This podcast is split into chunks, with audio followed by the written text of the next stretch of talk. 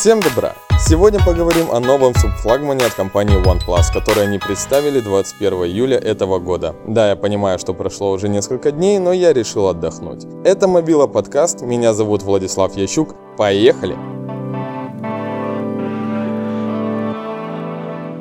Сначала его называли OnePlus Z, но меньше чем за месяц изменили название на OnePlus Nord. Даже была создана страничка в инсте, где подписчиков набралось за три недели более 700 тысяч. Слушайте, я тоже так хочу. Кстати, у меня есть страничка в Instagram, отмечу ее в описании к видео, чтобы через три недели вас там было не меньше, чем у ненужной страницы Норда. Вернемся к характеристикам. Цвета серый и голубой. Фронтальная тут двойная, 32,8 мегапикселей. С тыльной стороны камера имеет 4 модуля, основной из которых 48 мегапикселей.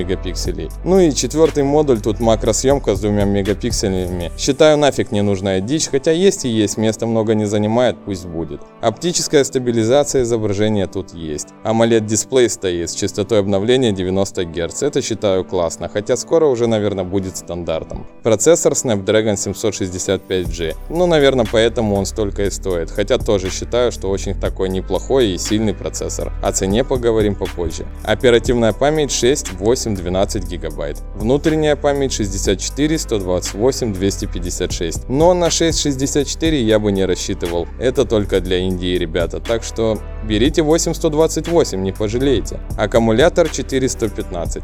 Ну, я считаю, что весь день она у вас прослужит, эта трубка. NFC есть, Android 10 стоит. Есть 30-ваттная быстрая зарядка Warp Charge, как и у флагманских собратьев фирмы OnePlus. Беспроводная зарядка не подъехала и в этот раз, это в принципе уже классика у них. Только OnePlus 8 Pro, видимо, повезло, хотя для меня это не критично. Влагостойкостью похвастаться не может, но вы знаете, что я по поводу этому думаю. Ненормально водой проверять свой смартфон, это ведь не лодка. Стоимость у него сейчас 400 евро для рынка Европы. Для Китая потом будет, думаю, 350 долларов где-то, ну с доставкой 400. Кстати, еще не успели начать продавать, а уже вышло на него обновление, в котором была улучшена камера. Ну тут уже сами подумайте, стоит, не стоит покупать. В принципе, за эти деньги можно купить и предыдущую версию 7T. Ну, как-то, наверное, можно подумать, это флагман, а можно и взять что-то новенькое. Тут уже дело за вами. Выбирайте, что хотите.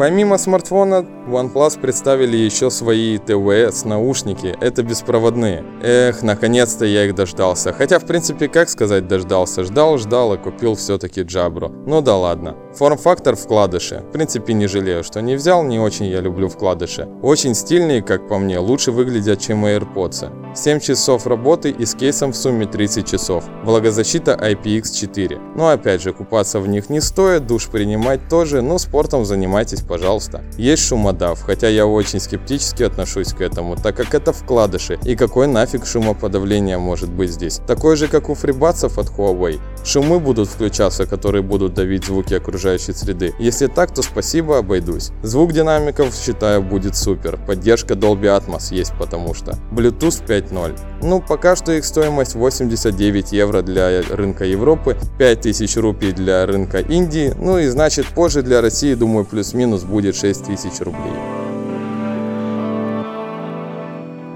Всем пока! Не забывайте подписываться и ставить лайки. Жду комментарии с вашим мнением о новинках, которые поступят в продажу официально с 4 августа. Пока! До новых встреч!